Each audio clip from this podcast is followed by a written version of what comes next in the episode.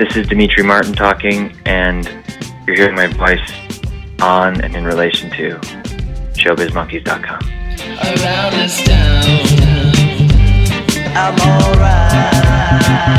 Around this town, I'm alright. I mean, no consequence when you playing with the fire. Move to the left. I'm personally really excited uh, that you're heading out on tour across Western Canada. What are you looking forward to on the tour? I'm looking forward to, I guess, maybe three things. One, trying out a bunch of the new material I've written. Mm-hmm. Two, touring with the other comedians, because I don't often tour with that many people. So it should be fun. We're all going to travel together, I'm assuming, so that should be fun. Um, I like all the comedians who I'm doing the shows with, John Doerr, Levi McDougall, and Todd Glass. So that should be cool. And um, finally, just going to some cities I haven't been to before. Um, I haven't, I haven't been to Winnipeg, and I've not been to Kelowna. I haven't been there. There, there are a few others. You mentioned one of the things you're looking forward to is working on new materials, or working it out, kind of. Uh, yeah. Is is that material uh, planned for, you know, a new special sometime in the near future? Yeah, I'm hoping in the spring I'll shoot a new special and record another stand-up album, and then hopefully that'll go well. You know, I do mostly shorter jokes, so it's I need to kind of have a pile of jokes ready to go to get the thing to work. And every crowd's a little different, so, you know, depending on how many shows I get to do before I shoot something, um, that gives me a sense of how which ones I should gamble on. Because, yeah, I don't know, some nights I think, oh, cool, that joke works, and then a couple nights later I'm like, uh-oh. Something happened. The joke doesn't work anymore, or this crowd doesn't like me. I don't know what's going on here. So I, I think I need to get back to, like, you know, taping my shows. I used to record my shows, and but then I'd never listen to it because I don't want to hear it. So um, I try to remember. And a lot of the jokes, I write them, you know, they're written out, so I know the words. But a good number of them, you know, I kind of write them on stage, or I change things a little bit, and just the way it comes out, that's the way it worked that night, so I try to remember. I know these are obviously big theater shows, but uh, at this stage, are you still uh, getting out to open mics and smaller shows just to work on that material?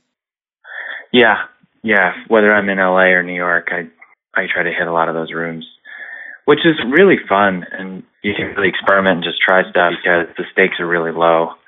For sure. Now, I've been I've been following your career for quite a while. Uh, I think the first time I saw you was you did a really, really old episode of Last Call with Carson Daly uh, when he was still shooting out of, I think, the S N L studios. Oh, wow. Yeah, there was, like, no YouTube. YouTube wasn't big yet or anything, so. Yeah. Yeah, I remember doing those spots, and they, they came and went, which was kind of nice. Um. Now, uh, over the years, uh, obviously you're known for a particular style you mentioned before. You have shorter jokes and things like that. But have you noticed your, your style kind of develop and grow? A little bit, yeah. The, the the way I started was doing short sets around New York, wherever I could get up, and some comedy clubs, but a lot of the rooms were, you know, what they called the alternative rooms. Mm-hmm. And I would do my ten-minute or fifteen- or seven-minute set, just do as many jokes as I could in the time that I had. But then I started to experiment with, you know, drawings or playing some music or different kinds of storytelling devices or whatever I was doing. And then when I started to headline, it was nice because I could put a lot of my chunks of material together into an hour, an hour and fifteen minutes. Yeah. Eventually doing a theater, especially if I didn't bring an opener, I would do ninety minutes. So what I found was I could stand up there and, and tell, you know, an hour and fifteen minutes of jokes, or I could mix it up and do fifteen or twenty minutes of jokes and then, you know, seven or ten minutes of jokes with drawings and then back to jokes and tell a story and then do a little guitar bit or something. And it, and it gave the show an arc and gave it almost little acts or segments, each having a beginning, middle, and end. So yeah, it made me cognizant of, like, a larger structure. And then that led around the same time to doing scripted narrative, let's call them one-man shows, that I did mostly in Edinburgh at the Fringe Festival, Scotland, and I did it in Australia and Melbourne. and you do twenty-eight or thirty shows. Yeah. And you just do the same show every night at the same time. Um, but at the same time, my first love really is just doing a looser show that has this, this spine of jokes to it. But I also have the freedom to improvise or go off in a different direction or tell a story if it pops into my head or something. So, um, yeah, that's that's where I'm at now. And for touring especially, it's nice to have that, that looseness and freedom and to be writing while you're touring and developing stuff while you're on the road. It's nice. Yeah, I guess if you're, I mean, if you're doing feature sets, um, even if you're not able to get to open mics all the time, because you've got all this material that you know works, you can throw in some new stuff in between it. And if it doesn't happen to work, you've got something else that you know is solid right afterwards. Yeah, it's, it's usually like having these parachutes. Like if I get into trouble, I'll have a way to save myself before I hit the ground. Yeah. I want to talk briefly about uh, some of your television work, because even though I discovered your your stand-up first, uh, obviously uh, you did some great stuff on T V first with uh, uh, The Daily Show. Yeah. As the youth correspondent, I think you were most of the time called. Yeah.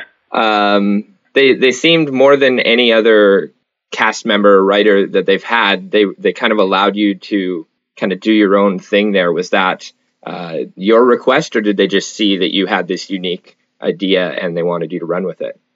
I was happy to have that opportunity. They brought me in and said, hey, we think maybe you could do something on the show. And I said, uh, yeah, of course.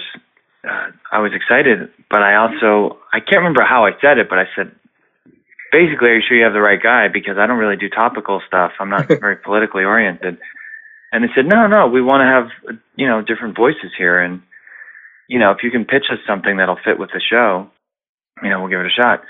So I came back a week later and I pitched them four or five ideas for like kind of an ongoing segment or character. And it was like a trend spotter, a youth correspondent, and another one, you know, I can't remember what the other ones were. Maybe there's some sort of investigative reporter thing. And they said, you know what, like the trend youth thing, like let's combine those two. Like we uh-huh. like that. And um, that was, I guess, related enough to what they do that they found space for me in the show. So I was, I was grateful because I can do political humor and I, you know, I can do that kind of stuff if, if that's what the job calls for, but I'm not really drawn to it. I like things that are a little less relevant. So the youth correspondent was kind of a nice middle ground between the two. Yeah, I, th- I think it definitely worked uh, for for audiences. Uh, yeah, and and I guess it worked for you because if I recall the timing, it you went right from there to getting the Comedy Central deal for Important Things. Yeah, it was pretty much around that time. That was a, a show that, in my and several several other people's opinions, uh, ended a little too soon. Yeah. I don't know if you were fine with that at the time or if you were hoping to be able to do a little bit more with that.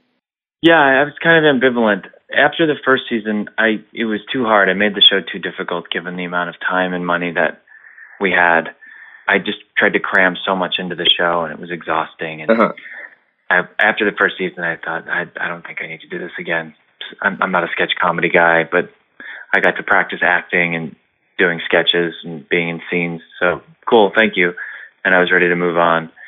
And then I got picked up for the second season, and my, my agent said, oh, you have to, if you get picked up, you have to do it. You can't just blow it, you know. I said, okay. So then I moved the show to California because I thought it might be easier to produce it in California. And it was. I still made it hard for myself, but California was easier to get locations, the weather, you know, it, it's the whole thing was a lot easier than trying to do it in New York. And so halfway through the second season, or somewhere around there, I felt like, okay, I, I, I get what this show is. Like, I could do another season of this. But I was still really tired, and it was like hard to keep my stand-up act growing while I was doing the show. Mm-hmm. And then we got canceled, so it was all moot point. So I was like, okay, well, I guess then we're done. Yeah. And um, then after a couple of years, I, I remember thinking, yeah, it would have been nice to do three seasons just to have a little bit more of that work there, you know? But I certainly was relieved to, to not have to worry about coming up with, because I made it hard having, even though they were kind of loosely related, the sketches were still supposed to be kind of all on a specific topic, yeah, you know, for each episode, more or less. So there was like this weird constraint. So it wasn't just about coming up with material to fill each episode. It was like, well, is that really related enough. You know, it was like, I just made it harder for myself. But as an as an audience member, the, the connections were, were kind of cool. Yeah, I think it was a cool thing. Yeah, I'm I'm glad I did it. The other thing that I found really interesting out of that uh, that show is you had a couple people working. Well, you had lots of great people working on the show, but uh, you had John Benjamin and Nathan Fielder. Yeah, uh, working. And then right after your show, John Benjamin got his show with Nathan Fielder on it. Yeah, they met on my show, and then they eventually just gave Nathan his own show. Yeah. So your your show kind of bred this Comedy Central behemoth. Yeah, I feel like kind of grateful about being part of that. Um, that those guys, who are obviously very funny guys and do mm. their own thing, um, it was cool that I got to have them on my show and that um, you know, they worked together and then hit it off well enough. You you mentioned being able to kind of work on your acting with Important Things and kind of experiment more, even though you weren't a sketch comedian. But a little before then, and certainly after then, you've done uh, quite a bit of acting, whether it's bit parts or obviously lengthier parts like Taking Woodstock, which yeah. uh, I thought was really, really good. Thanks. Do you uh, want to delve more into dramatic or semi-dramatic roles like that? Is that something you want to continue to do? Yeah, if I, if I get opportunities, I enjoy it, and it's a nice challenge, and it teaches me a lot about storytelling and I guess coming at things from a different angle, you know, from a different side of it. I still love jokes, and I spend a lot of my time daydreaming and writing down those kinds of ideas. Trying to write short stories and writing films and acting in something that I wrote, or if I get cast in someone else's thing, it's nice. And also, you know, after you've been touring a while, sometimes it is nice to fantasize about making a living without traveling. Mm-hmm. Think, oh, that'd be really nice to just sleep in my own bed and have a regular routine and actually have friends I can see pretty regularly and then go to my job and go work on a show. So some of my friends who end up on a series or something, I can see what's nice about it, you know, lifestyle-wise. But um, nothing too much that would take me away from stand-up. You still you still consider yourself a stand-up through and through? Yeah. show biz monkeys dot com